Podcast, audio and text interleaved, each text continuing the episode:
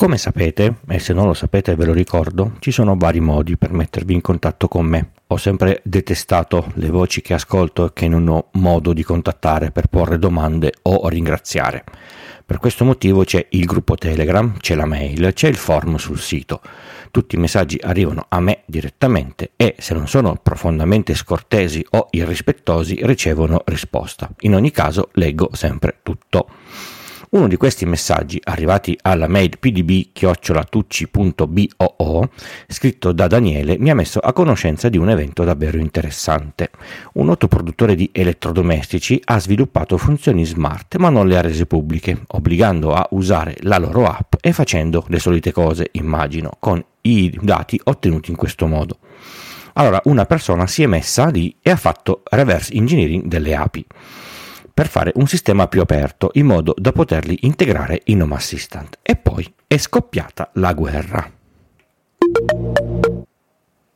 Io sono Francesco Tucci, mi occupo di tecnologia da prima del Millennium Bug, dell'euro e del grande blackout del 2003. Sono sopravvissuto e sono qui per raccontarvela in puntate brevi e facili, alla portata di tutti, con questo podcast Pillole di Bit da novembre del 2015.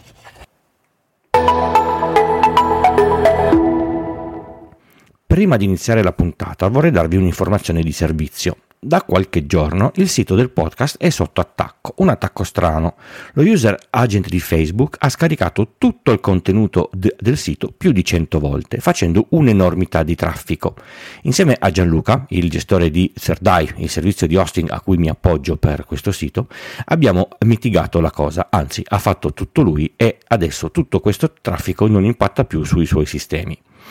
Bene, se l'organizzatore di questa roba sta ascoltando la puntata, magari mi scriva. I mezzi per contattarmi ci, ci sono tutti, giusto per capire perché. Se invece è un caso, pazienza, l'abbiamo gestita. Un grazie enorme a Gianluca che si è accorto di questa roba e ha lavorato mezza giornata per sistemarla. Fossi stato su un hosting economico, mi avrebbero sicuramente bloccato il sito. Fine comunicazione di servizio. Inizio con il mettermi nei panni di un produttore di un dispositivo hardware di grande distribuzione, tipo una lavatrice o un frigo. Negli ultimi anni va di moda e decido di aggiungere delle funzionalità smart. Aggiungo al progetto tutta la parte elettronica e software per la connessione alla WiFi e per l'interfaccia di questa con l'elettrodomestico. Poi progetto tutto il sistema server per farlo funzionare in modo che gli utenti non debbano mettere mano alla loro rete con port forwarding e altre amenità. Infine sviluppo l'app per far gestire il mio elettrodomestico ai miei clienti.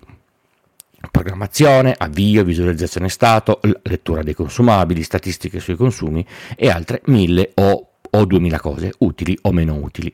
Certe sono davvero utili e altre fanno soltanto marketing. In in generale tutti questi dispositivi smart funzionano nello stesso modo. Il dispositivo si collega alla rete di casa e da questa accede a internet.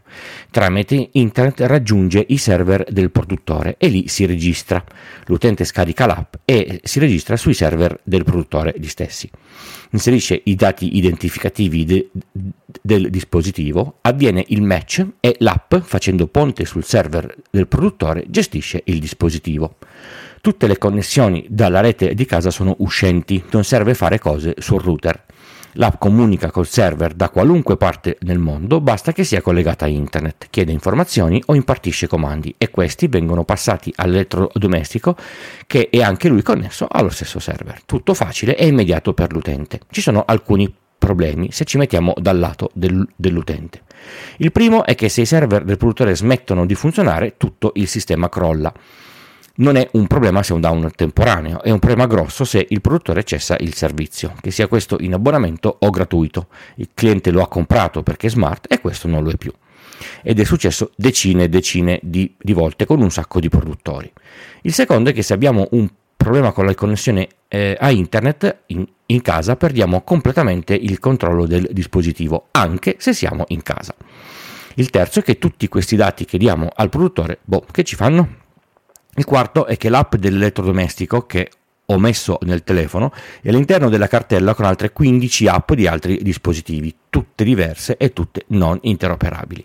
E ho magari Home Assistant a casa che potrebbe integrare tutto, o altri sistemi più usati come quelli di, di Google, Amazon o Apple. Ma noi rimaniamo su Home Assistant.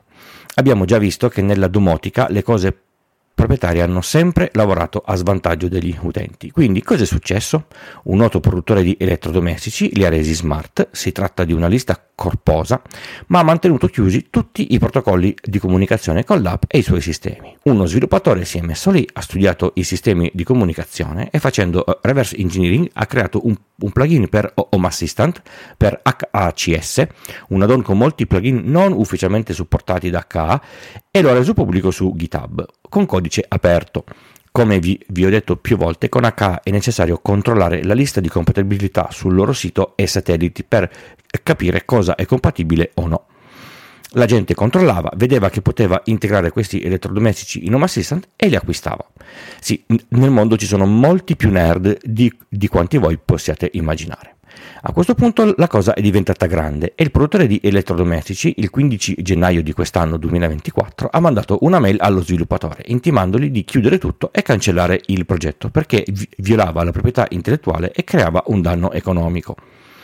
Lo sviluppatore ha risposto in maniera molto pacata e cortese, chiedendo dettagli e ha comunque fatto intendere che avrebbe chiuso tutto. Ti metti a fare la, la, la guerra contro un, un colosso? ha anche informato gli utenti nel classico readme delle pagine eh, GitHub di questa intenzione. I suoi eh, amici hanno cercato di convincerlo a non cedere e altri utenti hanno fatto una cosa abbastanza comune su GitHub. Hanno fatto un fork del progetto creando delle nuove copie. Così se ne tiri giù una devi anche abbattere le altre.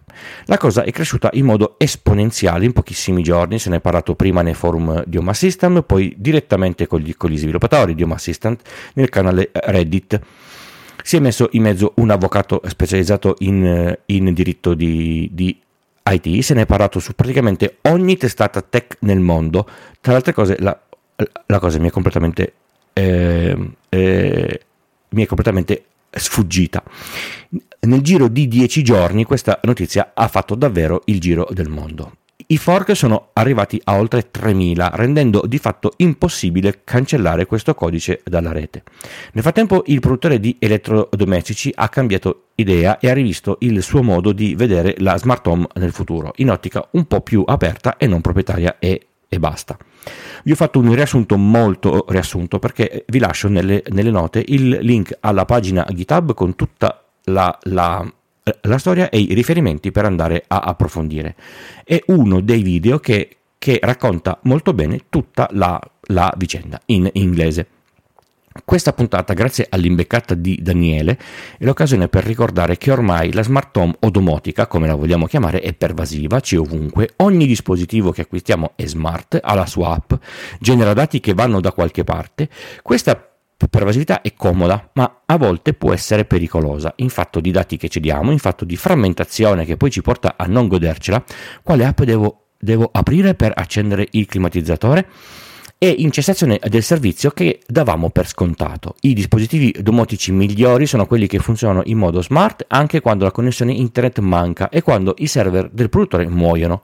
Messi questi paletti vedrete che i prodotti disponibili si riducono tantissimo. Ah, non dimentichiamo, le app dei sistemi smart di solito fanno tutte pietà. Tutte quelle che ho provato hanno un'esperienza utente da disagio, anche quelle di dispositivi cari come il fuoco, come condizionatori o lavatrici e asciugatrici di, di fascia molto alta. Abbiamo ancora tanta strada da fare. Ma una cosa interessante è che se i sistemi sono aperti ci sono molte persone più predisposte all'acquisto. Fossi nei produttori io a questa cosa farei attenzione.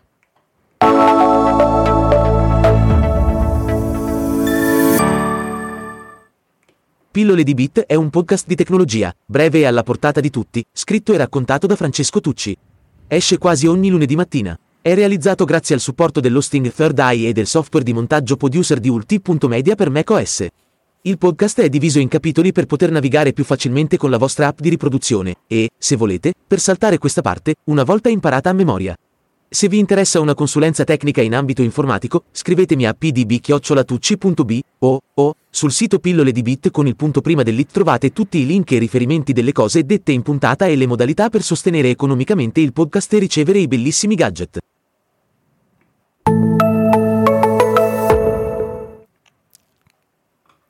Questo podcast da, da, sempre si sostiene grazie alla generosità di voi ascoltatori. Io di questo ne sono molto felice perché anche voi f- fate parte eh, di questo progetto ormai da anni. In questa sezione mi prendo un po' di tempo per eh, ringraziare uno a uno tutti i donatori che decidono di mettere mano al portafogli in qualunque modo per eh, darmi una, una, una mano a, a tirare avanti questa baracca. L'abbonato di questa settimana è Andrea. Le donazioni spot sono di Sergio, Daniele, Luigi e Rocco.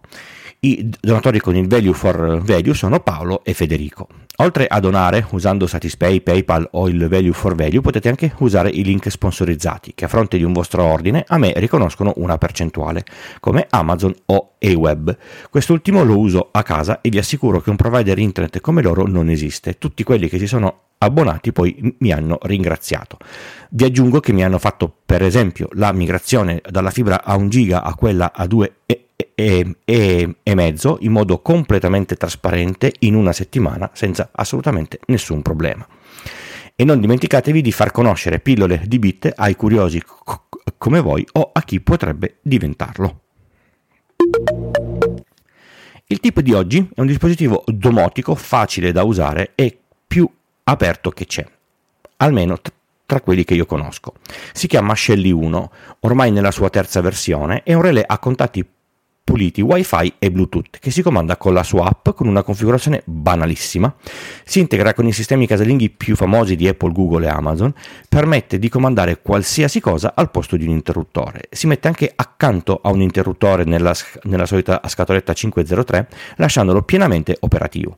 E si può comandare via web, via MQTT, via UDP in un milione di modi. È, su- è, supportato nativamente da Home Assistant e non è dipendente dal cloud.